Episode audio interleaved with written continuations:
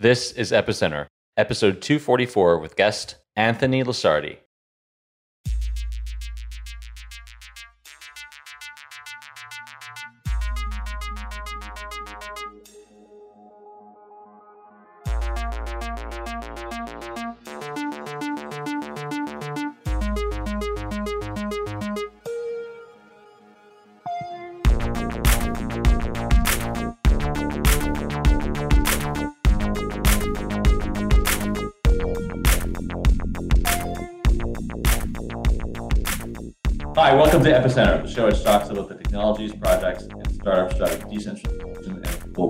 Revolution. My name is Sebastian Couture. My name is Sunny Aggarwal. And today we have on with us Anthony Lusardi, who is the director of the Ethereum Classic Cooperative. Uh, Anthony, glad to have you on the show. Hey, Sunny, thanks for having me. Yeah, so uh, can you go ahead and introduce yourself and you know a little bit about yourself, how you got involved in the space, and yeah. Okay, great. So I first got involved in cryptocurrencies not in a very uh, in a very typical way. So in about like 2014, I was spending you know 10 or 20 bucks at a time on Dogecoin, Reddcoin, a bunch of crappy little coins where I was like they're gonna pull a Bitcoin and go way up, and I still actually own that ten dollars worth of Dogecoin. Uh, and so at the start, I was just kind of like a lot of people. They just hear that there's easy, fast money here, and you short term trade it, and everything's great. But then I started actually reading a lot more about blockchain itself and what it gives us, and I got really interested in it far beyond uh, the trading aspect of it. And so in about 2015, I heard about Ethereum I looked at it just a little bit. Then the crowd sale kind of happened without me even realizing it. About three to six months after the crowd sale ended, is when I started to act- re- actually really looking at Ethereum and really getting interested, and joined the Ethereum community. So I was just on the subreddits. I was posting a lot. I wasn't really doing anything though in any sort of official capacity. I was just a big fan. And after that, you know, the DAO hack happened, then the DAO refund happens a month later, and then I've been working on ETC mostly in a volunteer capacity up until February of this year, end of February, early March, when I joined the ETC cooperative, and now I'm doing ETC full time. And so, what were you doing? Were you, were you doing any development uh, for sort of the Ethereum code base prior to the to the fork and the DAO hack? No, I wasn't doing any development. I still don't really do development. I do program occasionally, but those are either my own projects or they're very small things. I wouldn't consider myself an ETC or Ethereum developer. I see. And so, what was like your experience during the uh, DAO hack? Uh, you know, were you did you had you had bought into the DAO? What was like? Were you watching it as it happened? Uh, what was that whole experience like for you? So I didn't buy into the DAO for a long time. Uh, I think I bought into it about a week or two before the DAO hack. Basically, I, I FOMOed in just a tiny little bit uh, the reason I didn't buy into the DAO initially is because I do program occasionally, and I didn't look at the code at all. I just saw that there was this super big, super complex project being launched on a blockchain where you're not supposed to be able to change it after. And the code seemed like it had been written very fast and very rushed. So I just thought to myself, there's probably bugs here, and I'll just sit this out and wait until that part gets fixed. And yeah, that was my interest in the DAO at the time. I thought it was really cool. I thought it was great to be able to give the community a, a way to invest in this fledgling ecosystem. It's just unfortunate it played out the way it did. And what what were your thoughts about sort of as the as the Ethereum community tried to pick up the pieces and came up with the idea for the fork, uh, you know, what were your thoughts about it then? Were you you know, already against the fork uh, when it was proposed by the foundation, or is it something that came uh, later on? Yes. So I don't know if the foundation would agree that they proposed the fork. Uh, that's up to them, though, to argue. But I was completely against the fork. At the start, I didn't think that a fork would happen at all to re to refund the DAO. Uh, mainly for two reasons. One, Ethereum in all their communications were saying that this is an unstoppable blockchain and code is law and all that fun stuff. And then in the DAO contract itself, it basically said the code of the DAO supersedes the written contract. Uh, whether or not legally that's enforceable is rather an interesting question since you can't expect people to be able to properly evaluate the code of the DAO for most investors. But at the same time, I just I couldn't I couldn't understand why we would, you know, fork the DAO and do this refund and potentially cause damage to the blockchain when previously we all agreed that even if the da- even if the DAO contract didn't say that, we all agreed that these are the rules at the start of the game. We can't change the rules in the middle of the game because that's unfair to some people who are playing by the same rules. Right. Cool. And so obviously, you know, you weren't the only one with this viewpoint. There was a number of people who shared that, and this is kind of what led us to this uh, existence of Ethereum Classic. Uh, you know, so let's fast forward a little bit. Uh, a few months ago, the um, Ethereum Classic Cooperative was created. Uh, could you tell us, and now you're the director of this uh, organization, uh, could you tell us a little bit about what the Ethereum Classic Cooperative is, what its mission is, what is the goal, etc.? Yes. So actually, to kind of correct that slightly, the Ethereum Classic Cooperative started back, I think, in April of 2017, but it was rather understaffed. Uh, and so when I joined is when it started to really take off. And what the Ethereum class, what what the ETC cooperative is, it's essentially an organization to fill in where we have all these different pain points.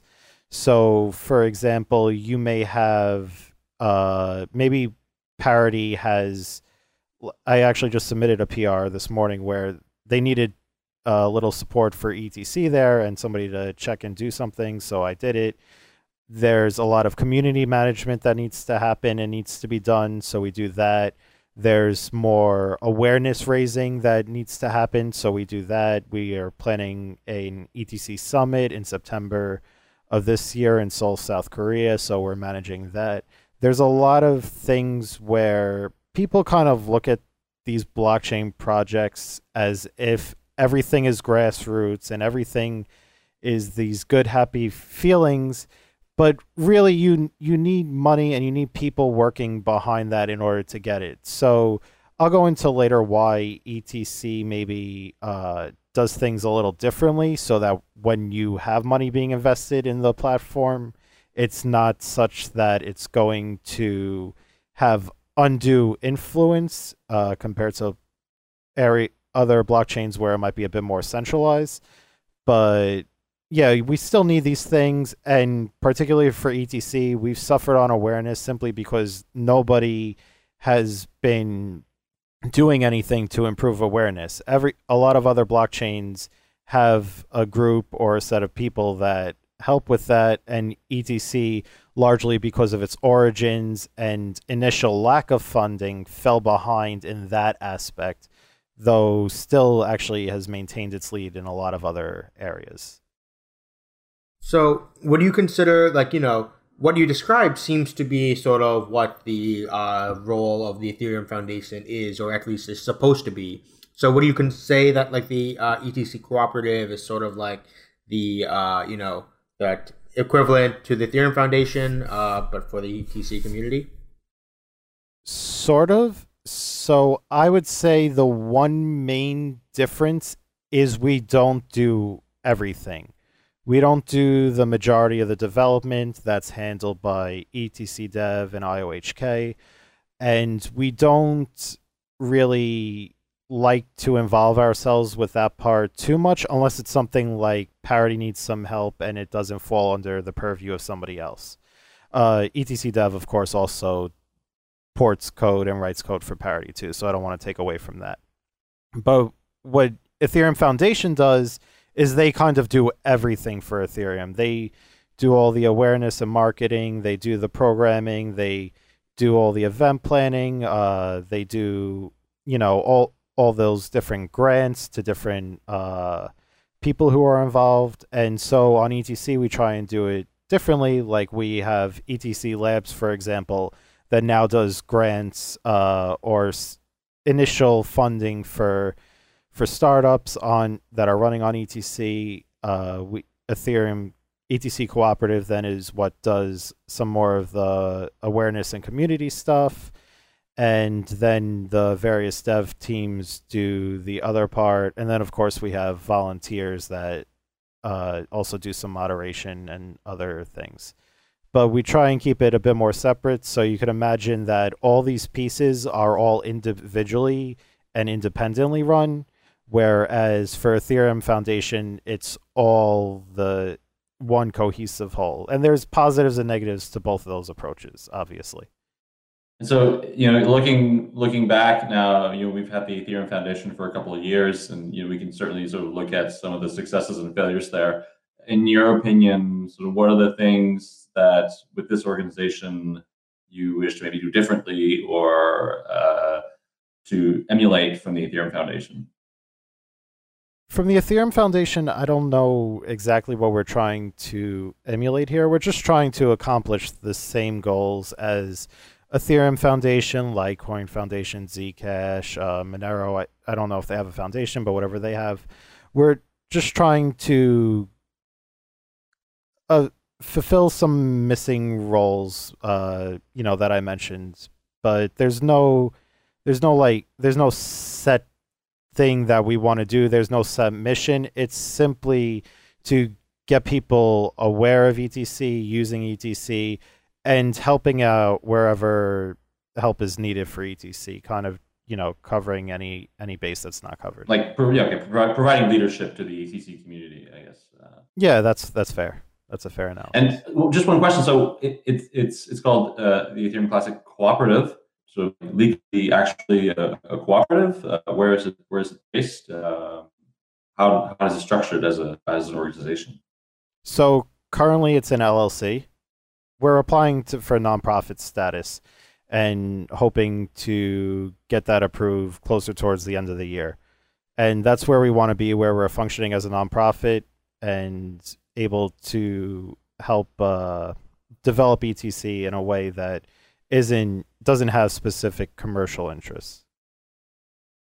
You mentioned that we have all of these like multiple teams and stuff. Um, could you like give us like a quick summary of like who are the players in the Ethereum Classic uh, community? Uh, what are like uh, some of the main major dev teams and such? Yes, so we've got a bunch of different teams. First, of course, I want to shout out to all the community members, uh, Fyro, OmniEdge, and a whole bunch of others that I probably don't have time to mention. They're they do a lot of stuff for etc that just goes unnoticed for the most part. So they're really important to us even though they're not you know on a specific uh, team. They're just on team etc but as far as the teams go we have etc dev that's led led by igor artamonov who has been involved in etc since the start they do a lot of the core development for etc so sputnik vm which sunny i know you're a big fan of they've developed that. Uh, and they're doing emerald projects slash sdk which is essentially a tool chain to to enable developers to more easily work on etc without having to roll everything yourself. Right now every blockchain you roll everything you need yourself. And so they're doing that and they actually just hired a great guy, Darcy Reno, who's doing a lot of the day-to-day product project management. So Uh, they're a team in total of about I think ten people right now, and they're looking to double towards the end of the year, hit twenty. So they're growing pretty rapidly and producing a lot for ETC. Then there's IOHK, which of course is led by Charles Hoskinson, and he's dedicated a group of people for the past two years as well, since he was involved since the start, and they're developing things for ETC too. I'm actually waiting to hear on what their remaining roadmap is. I'm actually told there's going to be some surprises from them for, at the summit, which I don't even know, which is actually kind of fun because I don't know everything about ETC, and it's great that we're that distributed uh, to reach that point. And but yeah, they've so far developed the Mantis client, and then they were working on integrating ETC and Cardano so they could swap currencies between each other. So that's really interesting.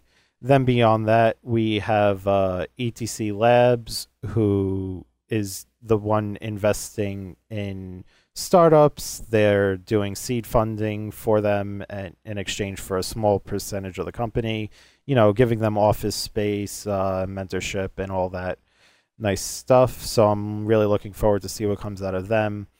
And then we also, on the ETC cooperative side, we have not only me, but we have a gentleman by the name of Christian Zhu, who's in China, and he's essentially doing the same stuff I do on the western side of the world. He does on the eastern side of the world in China, Korea, and Japan. And yeah, that's those are the main teams. I don't think I'm forgetting anybody. Of course, we also have, you know, Parity develops uh, node software for ETC too.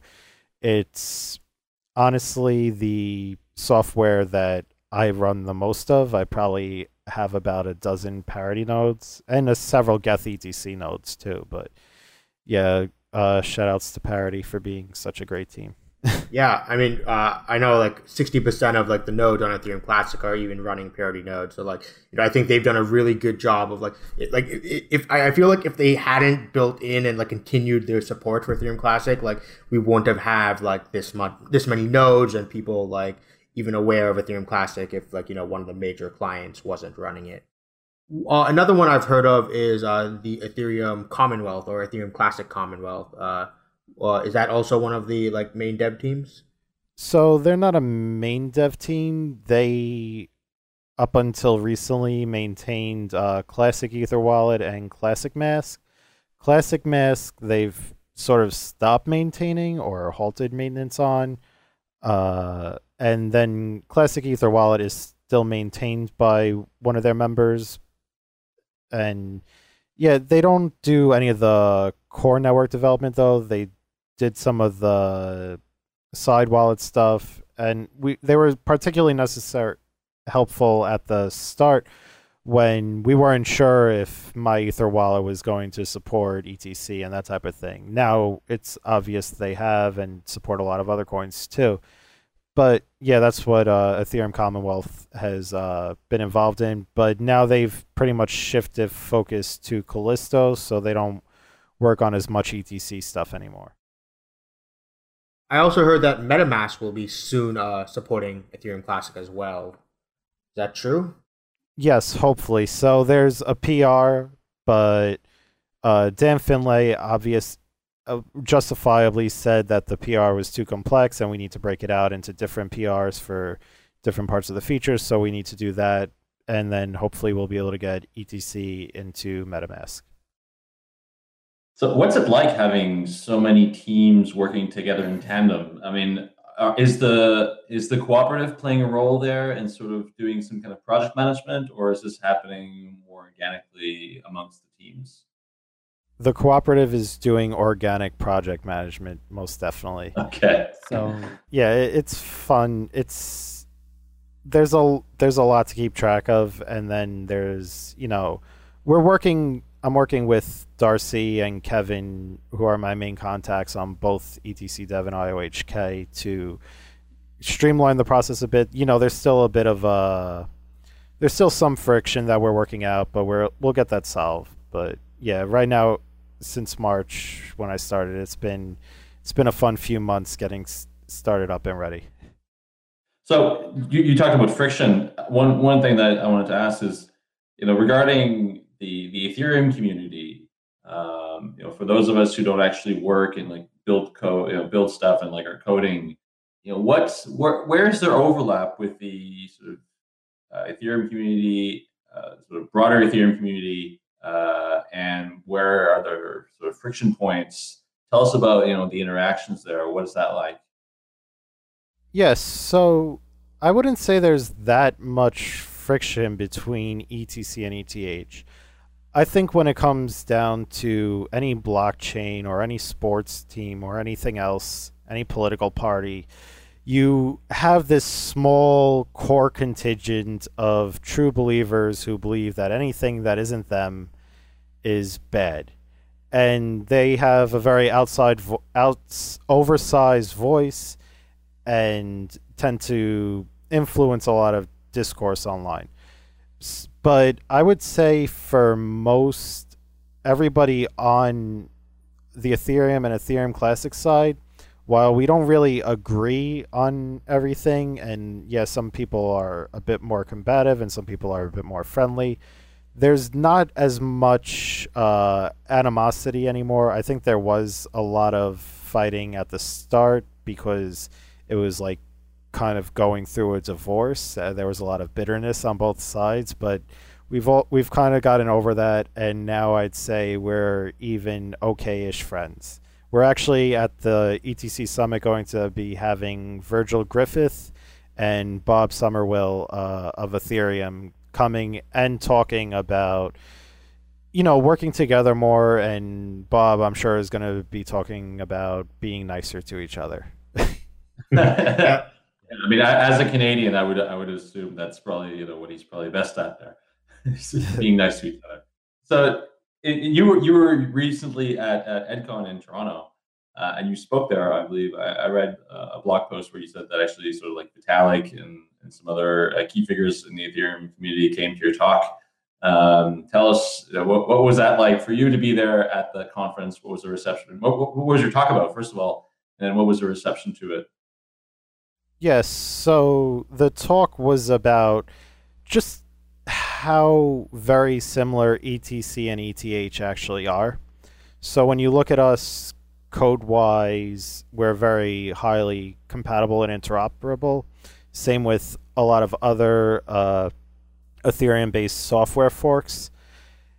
And there's this kind of thing where because we formed our own different groups, we kind of stopped collaborating and working with each other, which seems rather unnecessary because you have these open source projects and it's kind of like uh, you know somebody went to your github repo and forked it and now is maintaining a whole separate code base when maybe you don't need to for every single case. There are probably are cases where it's necessary and makes sense but there's a lot where it's just a natural thing of we became each each other's other and so my talk was on that. It was also to update everybody there on where Ethereum was, and I mean where ETC was in the sense of its development and community and that type of thing. And overall, the reception was great. Everybody was welcoming. Uh, there were maybe two or three people who were very standoffish, and that was a little weird. Like I would walk into a group and start talking to people, and there were two people who would always find a reason to leave. Uh, but other than that, everybody else was great. I'm very happy that they had me. Uh, Virgil was the one who invited me to his conference, and that's also why Virgil's, you know, of course, invited to our conference now. And but at the start, I got I can say I was a little nervous. I just figured that I didn't. I really thought most people were going to respond nicely to me and not have any issues. But in the back of my mind, I was like, there's one guy here who is just a die-hard Ethereum true believer who is going to try and start an argument with me. So I was prepared for that, and it never happened. So it was actually great to see. Cool, cool. Could you tell us a little bit about this uh, ETC summit? Uh, I know there was one last year as well, and unfortunately, I was I really wanted to go, I couldn't make it. Uh, you guys are doing another one this year, so could you tell us a little bit about uh, you know what, what, about the summit, where it will be? Uh, what is the sort of the goal of the summit? Like, what do you hope to achieve by getting like everyone in this community in like one geographical location for a short period of time? What's the what do you want to see come out of that weekend or week? As far as the ETC summit itself goes, yeah, we're holding it in Seoul, South Korea on September 12th and 13th. The reason we picked Asia and particularly South Korea is because we want to do more outreach internationally. When you look at a lot of cryptocurrencies, a lot of stuff tends to be based in the US, so we wanted to go somewhere else for for our conference. There's also a lot of trading activity on ETC in South Korea, but I feel like the trading out activity actually outweighs the actual knowledge of ETC and other cryptocurrencies. So I think it's important to inform people that yeah, you're trading these things, but here's why they're important beyond the fact that you can maybe make money on them. Um, and that's not an endorsement saying you can make money on cryptocurrencies. You can also lose money. Uh, but what we wanted to do too is bring together a lot of different people. So ETC obviously doesn't have the same level of funding as a couple other blockchains, but we do have a good amount, and we want to use it responsibly where it's most important to be where where the impact of it is the biggest. So we don't want to just uh, do something where we start a gigantic fund and throw money everywhere. We want the best bang for our buck here. So what we're doing is we're pulling together the developers, we're pulling together general users, we're pulling together a lot of businesses, and we're pulling together people interested in the financial aspect of ETC as well, and presenting talks that at the very least all of them should appeal to any general audience, and then each audience in and of themselves has some talks that may have extra appeal to them. So, for example, we'll be going through the developers' roadmaps. We'll be ETC Labs is going to be talking about their new projects. Uh, ETC Dev is going to do live demonstrations of IoT and then talk about Emerald Project and sidechains.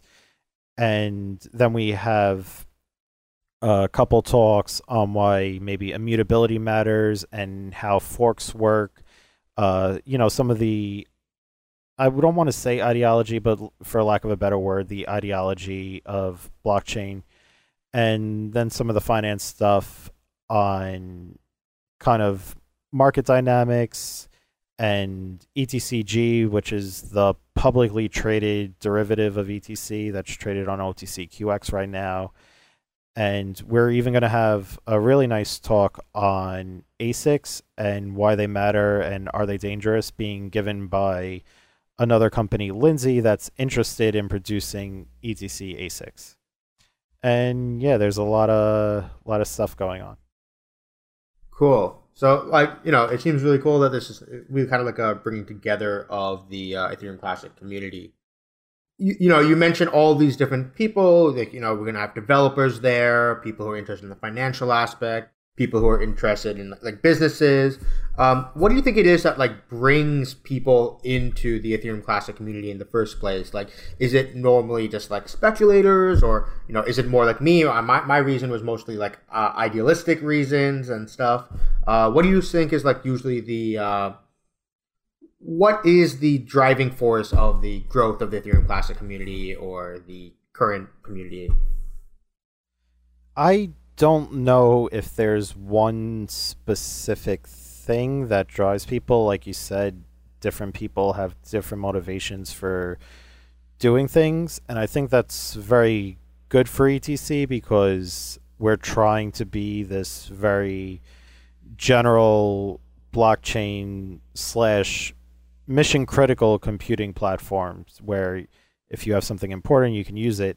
So I don't know if there's any specific draw for ETC, but there's a lot of things where etc appeals to a lot of different people for different reasons. So we've touched a lot on, on the community aspect of, of, of etc but i wanted to sort of circle back now and come back to the, the project itself.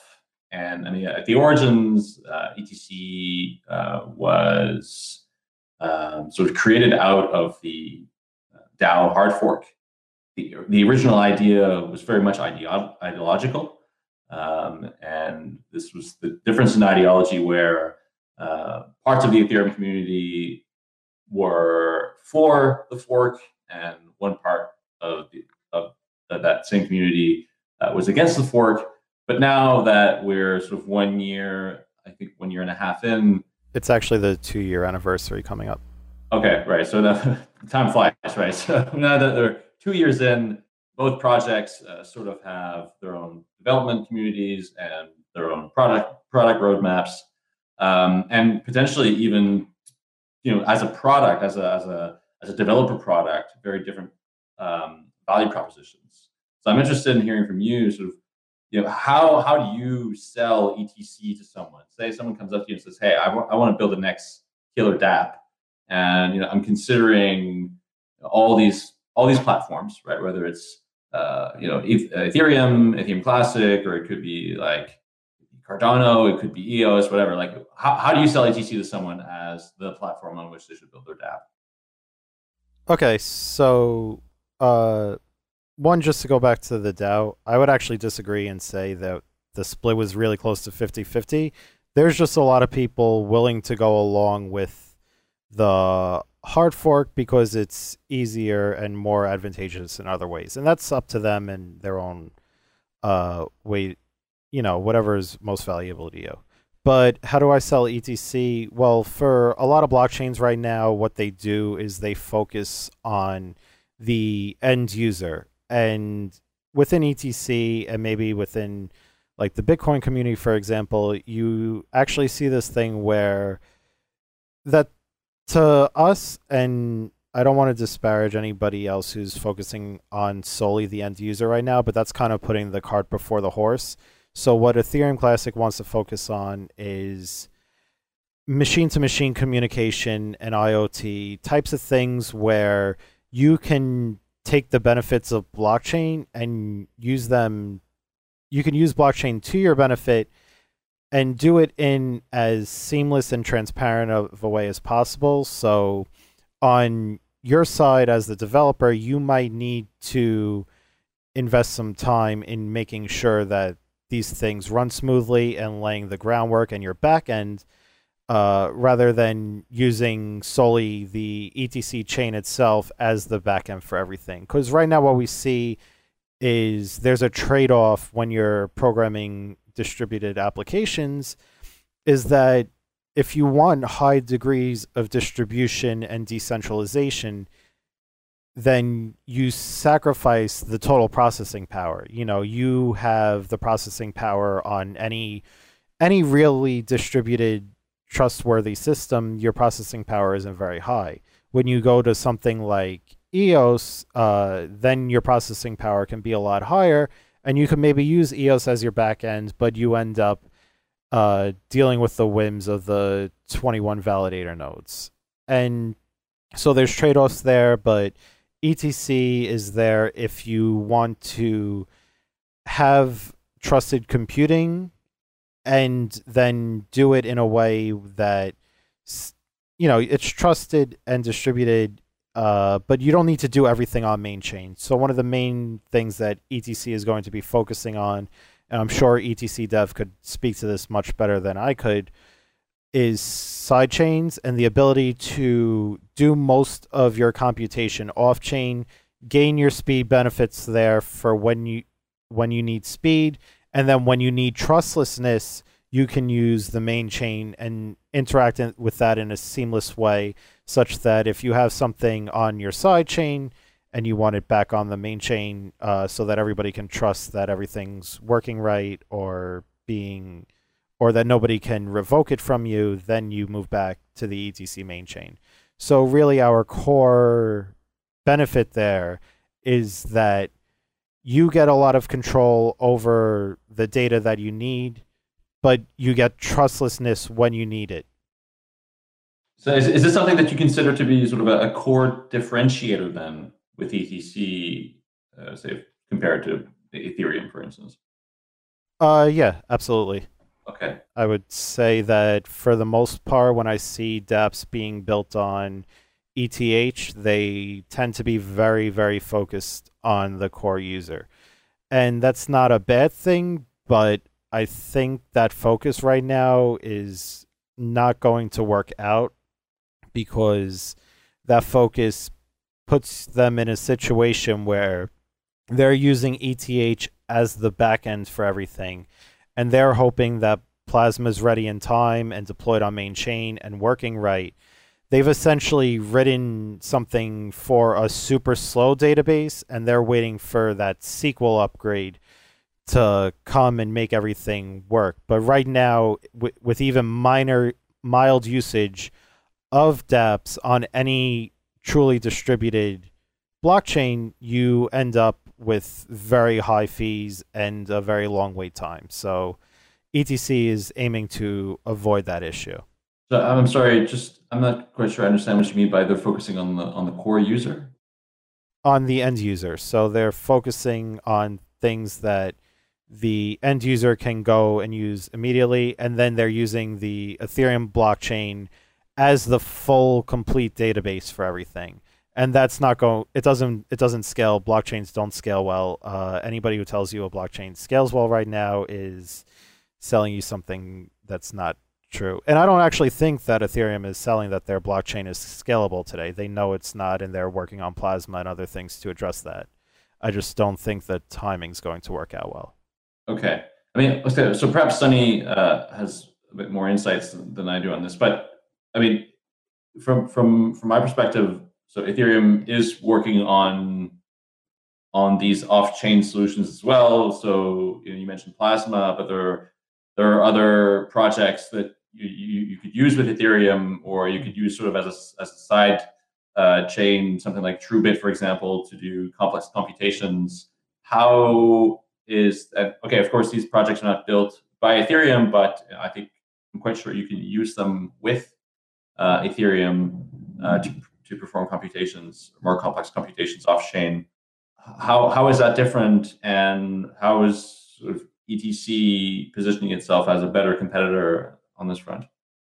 Yeah, so okay, obviously there are other ways. When I said plasma, I actually should have said Casper. I mixed up my terminology. It's just that plasma is using a type of Casper consensus algorithm, so I got a little confused there. But uh going back, yeah, there are other scale off-chain scaling solutions. The way ETC differs itself there is that we're going to do it in a way that it's very seamless. So our off-chain uh, processing and EVM and Sputnik VM all execute the same as the main chain. The only difference is who has control to change those side chains versus the main chain. So it should make development on ETC very smooth. But uh, of course, I'm not familiar with every off-chain scaling solution on Ethereum, so I couldn't speak to and properly compare all of them. So, um, you know, I saw one of your tweets a few, uh, just I think a day or two ago was about like how Augur is using like you know they just released recently and it just uses like an absorbent amount of gas to, to just deploy a contract. Uh, I tried to deploy a contract the other day; it was like six million gas or so. Um, so is one of you know at Cosmos, uh, which is where I work, uh, you know one of the our philosophies is that like smart contracts are, are really meant to be used just sort of like that as contracts. Like they're meant to be this like one time use thing when you really need scripting capabilities. And then when you want to build applications, you really want to build them on these like application specific side chains, like side chains that are designed not with a VM or something like that uh, for a specific use case. What are your thoughts on this? And then, uh, is the goal for the Ethereum Classic sidechains to focus on EVM sidechains or these application specific sidechains? I agree with your analysis there exactly, like 100%. But So the goal for ETC sidechains is to do application specific sidechains. So Plasma, for example, is a sidechain for Ethereum that attempts to be one holistic whole and achieve finality throughout its operation. Whereas ETC, if you have, you know, your Augur, you launch it on your own sidechain, and then if you have your Golem, you launch that on another sidechain. Right. And so, uh, to build these application-specific blockchains, are you guys developing uh, tooling around this? Uh, for example, like you know, I, I know something about this project called Emerald SDK. I don't really know too much about it. Is that kind of in the realm of like helping people build application-specific blockchains, or uh, can you tell us a little bit about that? Yes, so ETC Dev could speak much better to this than me, and they actually have a dem- a very early demo GitHub called Sidekick is I think is the name of the repo where they have some of the documentation on how the sidechains uh, will work. But yeah, Emerald's project is intended to be a way to wrap up whatever etc dev produces such that you have these very easy to use very portable and consumable objects that let you do everything from and i don't want to overstep my bounds but i would assume uh, manage a side chain to uh, have your have a cohesive ui design to manage hardware wallets addresses talk to the different networks and all that all that stuff. So yeah, I think Emerald SDK is going to be a whole cohesive way to tie all their tooling together, but I'm sure they'll also be talking about it a lot more at the summit and we'll have a live stream of it too if anybody wants to watch and learn. Before we start, go continue talking about sidechains, I think the design of sidechains really depends heavily on uh, consensus mechanisms. Um, and so, you know, one thing I've always noticed within the uh, uh, Ethereum Classic community is that uh, you guys tend to be much more pro proof of work than, uh, let's say, the uh, general Ethereum community.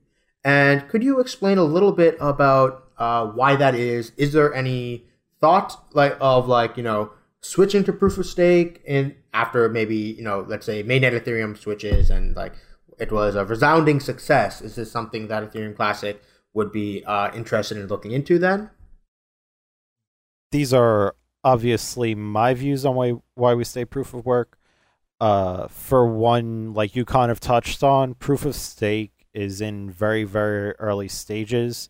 When it comes to blockchain, the most reliable, longest running consensus mechanism that we have is proof of work. So we want to stick to that now because we don't know the emergent properties of proof of stake. And we if we're going to keep this immutable blockchain we need to proceed with caution and yeah that's that's the basic reason why we don't want to do proof of stake right yet. If we saw proof of stake running for a good 5 or 10 years me personally if i saw proof of stake running for a good 5 or 10 years without any major issues or centralization, then I would be more apt to throw my hat into the ring and say, yeah, I think proof of stake works here. But there's, you know, there's a lot of things with proof of stake that create potential uh, centralization issues because, for example, a lot of proof of stake consensus algorithms just in they involve having some of the base currency and locking it up. So when you have a relatively finite base currency, even if even in an inflationary model, you're not going to be if somebody gets a large portion of that and most people aren't going to care about staking at all and not going to do it, then if you get under my own assumption that's not based on any math, if you get 10 or 15% of the total uh, coin coin cap, then you essentially control the network. And all of a sudden, your coins, even though they have this individual value, they've all of a sudden acquired this new property that is far, far more valuable. So if it was a billion dollars worth of coins that you possessed, all of a sudden those billion dollar coin billion dollars worth of coins might be two or three billion dollars to the right person who's interested, or they might be so valuable to you in the sense that you have control over this entire network that you'll never give them up and you'll always be that one block producer. So we see that right now on a lot of blockchains like Bitcoin and ETC and other ones where we're seeing some some mining pools having way way too high hash power and we want to get that down and more distributed. We have the option to get that down by bringing in people who maybe they weren't even involved previously, but they ha- don't require anybody's permission to join and start doing. With proof of stake, my biggest concern is that it becomes a very permissioned network. I hope that doesn't happen. I want to see a permissionless decentralized blockchain no matter what it is. But that's one of my fears personally of proof of stake. Right, yeah. And you know, these are some of the things that we're trying to tackle at Cosmos as well. With proof of work though, uh, you know, with Ethereum Classic, one of the things that like, you know, always been bugging me a little bit, it's like a little bit scary, is that you the Ethereum Classic is the a minority chain on a certain hash algorithm. Uh, which means what I mean by that is like, you know, it has like less than 10% of the hash power of uh, Ethereum. And which means a small coalition of Ethereum miners can suddenly uh, 51% attack uh, Ethereum Classic. Uh, there was this cool website that just came out like a month ago that like showed like how much it would cost to uh, like dump to 51% attack uh, different chains. And Ethereum Classic was like you know one of the top chains on that uh, thing. Um, so what are your uh, what is the community's thoughts on this? And has there ever been discussion of you know hard forking the proof of work algorithm, especially now that there's rumors of like Ethash ASIC miners. Um, I also know that there's one mining pool that has 46% of the hash rate, which to me was a little bit, little bit I was taken aback by a little bit. Um, what are thoughts on this? As far as 51% attacks, obviously 51% attacks are always an issue for your network. The things, though, that I think we need to remember about 51% attacks is that one, if you get exactly 51% of the network hash, you're still depending on some luck that your attack works. I you it you're depending on luck in the short term. So when you look at crypto51.app, they have the cost per hour. If you want to increase your luck, you need to go for longer in order to act in order to reliably pull off your attack. I don't know what the exact numbers are on there, but uh, I actually like looking at crypto crypto 51 because it's very interesting. I just don't know if the prices they have listed there are fair. But that aside, 51% attacks are still, of course, an issue. So there are different ways to handle it. Monero, for example, when they found out there were ASIC miners, they went and did a hard fork.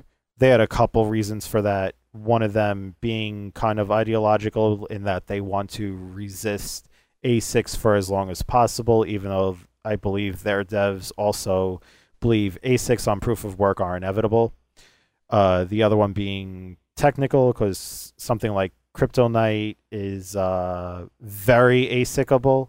Uh, I think some people who are probably listening don't realize that there's different levels that each of these algorithms could be ASIC at, and uh, CryptoNight was one that could be really ASIC, kind of like Bitcoin with the SHA 256. Mm-hmm.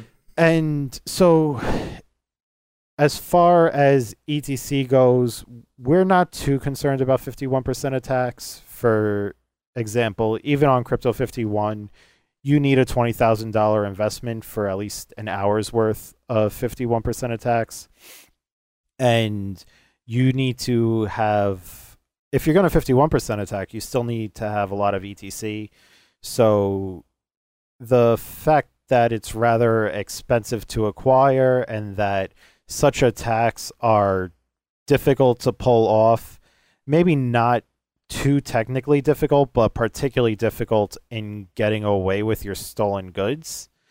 Uh, when you consider every major exchange does KYC AML, most people that have access to that type of capital to reliably pull off a 51% attack are probably better served by just mining or something to that effect.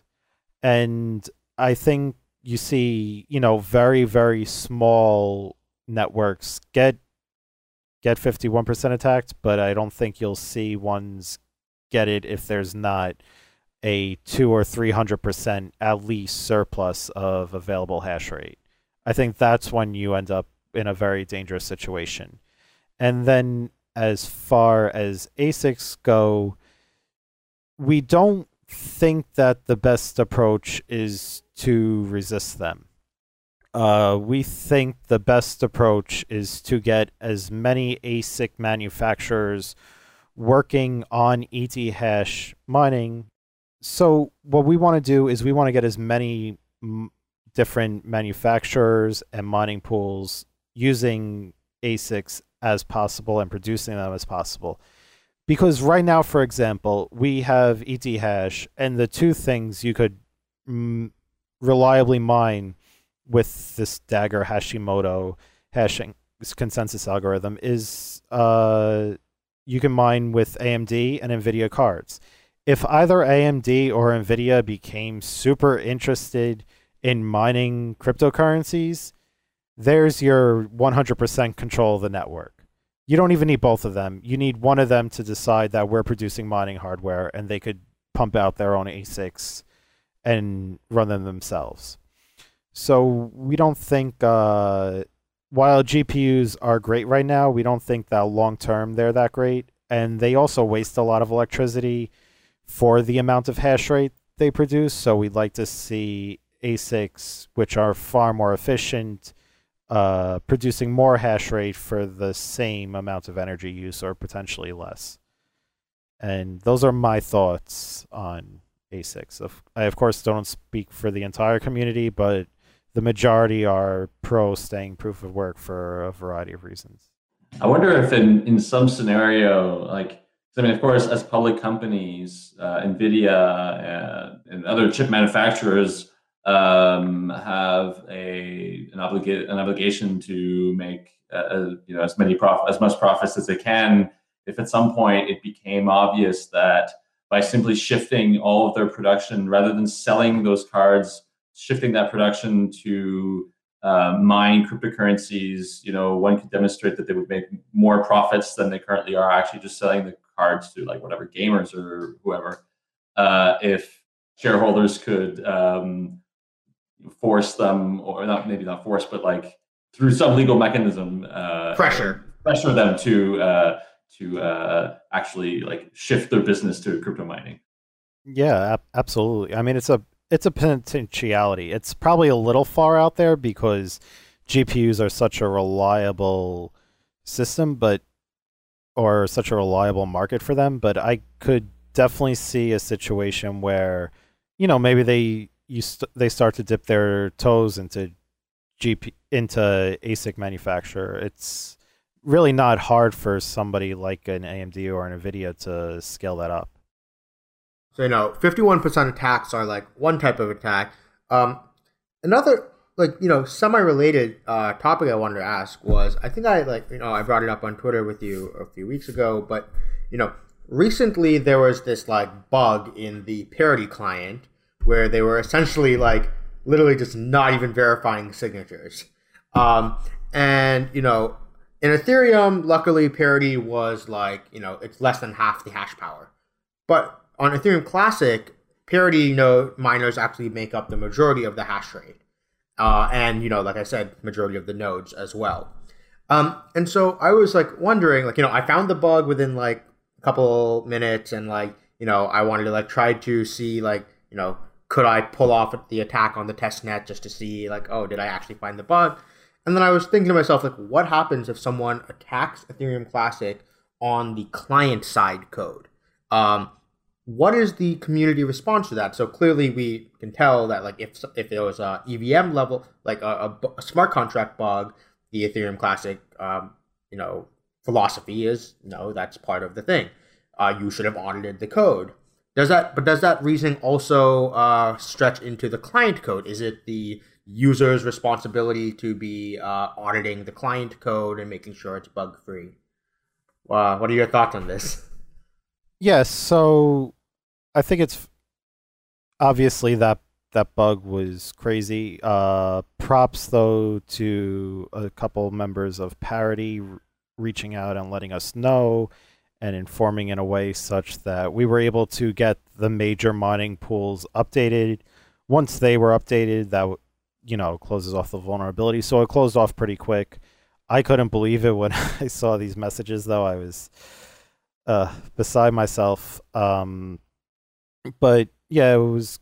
We got a pretty quick response there. As far as that goes, though, the no, I would say that if there was a blatant bug in a client software that that violates any of the rules, the pre-agreed rules of the network, like we're validating transactions that shouldn't be validated that under the de facto rules are incorrect, then no, we should absolutely fork to fix that because you have to fix bugs in all software and bugs do occur it's just it's not the res- it's not the network's responsibility to fix a smart contract level bug. That's the responsibility of whoever deployed the smart contract. There are ways to deploy smart contracts in very mutable fashions as we're seeing currently with like bancor freezing funds and that type of thing. Um and there's trade-offs there but as far as the base system itself. If there's a bug in the base system, you fix it. Even Bitcoin, which has been 100% immutable since its start about seven or eight years ago, had a buffer overflow attack that created billions upon billions of coins out of thin air.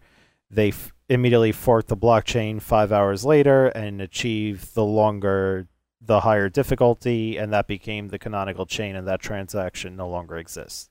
So there's also precedent for that being an acceptable route, and I would definitely agree with that type of route. Uh, as we get to the close of the episode here, um, I'd like to talk a little bit about sort of uh, your point of view regarding um, how ETC can continue to remain relevant uh, in in the broader ecosystem, especially when um, Ethereum is I guess, taking up a lot of the mind share when it comes to sort of blockchains on which we can deploy smart contracts. What What are your plans here, and what are some of the um, things that you can point to uh, as sort of indicators that ETC is and can and will continue to rem- remain relevant in the in the ecosystem? Yeah. So, I mean, one big one might be the Coinbase listing. Uh, one of Ethereum ETC's biggest issues that it's had to deal with for a long time is that it in my mind unfairly did not have access to those fiat pairs that a lot of the other bigger cryptocurrencies had access to. And i think we're not we're not at any risk of losing relevance now and i think we're in a position where we're going to gain a lot of relevance. We now have a lot more attention being paid to etc we have we're on every major exchange.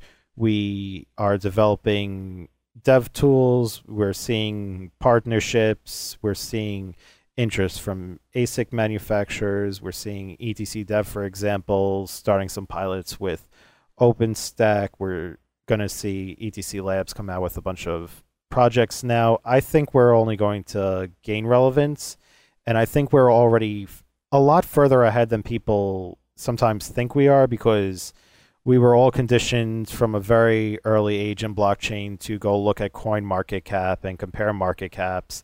But when you look at the proof of work coins, the top four are all of the Coinbase POW coins in, in terms of volume.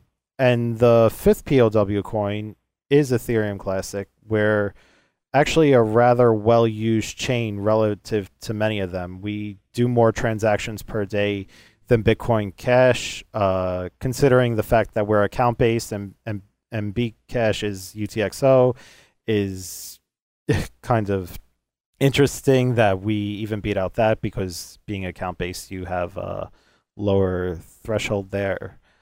And yeah, there's a lot of interest and activity in ETC now. And now that we're able to increase our awareness, I think we're only going to see us gain relevance rather than lose it. And it's really great to see uh, keeping this immutable philosophy going into blockchain because I think we need to reach a critical maxima where blockchain has distributed itself throughout society and only at that point are we going to be able to say immutability and that type of thing is guaranteed so i'm really looking forward to seeing etc gain more and more relevance in the market cool so you, you talked about coinbase is that something that uh, they did on their own, or was there some sort of interaction with uh, members of the community? Was there lobbying uh, being done for them to uh, to list ETC? ETC doesn't lobby its coin like at all. You see so many other cryptocurrencies, they hop on your like tags and stuff on Twitter and ruin all your searches and TweetDeck. But no, uh, we had no idea what was it? It was on the 12th, I think, I just came home that day and I was just up all night answering questions and talking to people and completely unexpected. I don't remember what time I ate dinner that night. Uh, but yeah, no, there was no there was no lobbying or anything that I'm aware of to get ETC listed. I think they just looked at the coin itself, saw that it had had a long history of existence, saw that it did very decent volume relative to other coins despite not having these fiat pairings, and all those things and then some added up to their decision. At least that's my view on it. I don't honestly know. So tell us, uh, what's the development roadmap, um, you know, for the foreseeable future, and where can people get involved if they're looking to either You'll learn about ETC, contribute, build apps on the platform, etc. Yeah, so if you're looking to get involved in ETC, go to ethereumclassic.org, check out all of our resource links and our community links. There you'll find Discord channels, Telegrams, everything to talk to us. I personally am one of the admins of the Discord, so if you want to ever reach out to me or some of the ETC dev people, we're we're over there as far as the roadmap goes, obviously we're going to, you know, build out side chains, and we're going to have Emerald Project to make development easier. And then beyond that, we'll just have to wait and see. There's, from what I understand, there are a lot of projects interested in ETC, so I'm looking forward to seeing what they are and seeing them develop. Great. Well, Anthony, thanks so much for coming on the show today. It was great to uh, to finally dive into ETC. I mean, we we we've had, as we mentioned, Charles on uh, a few weeks ago, maybe a month or two ago, and you know we we did have some discussion about ETC, but we never really had a full length conversation about about, uh, about the platform. So it was great to uh, learn more, and looking forward to seeing uh, what arises in the future. Yeah, thank you both for having me. It was been a great talk. And thank you to our listeners for once again tuning in. Uh, Epicenter releases episodes every week, and you can uh, find us on iTunes, SoundCloud, or wherever you get your podcasts. We're also on YouTube, so you can watch us there at youtube.com slash epicenter. Uh, you can follow us on Twitter as well at BTC. And if you're looking to support the show, obviously you can leave us an iTunes review. That's a great way to uh, get people to know the show. And we're also very always, always very happy to see your reviews. So thank you so much, and we look forward to being back next week.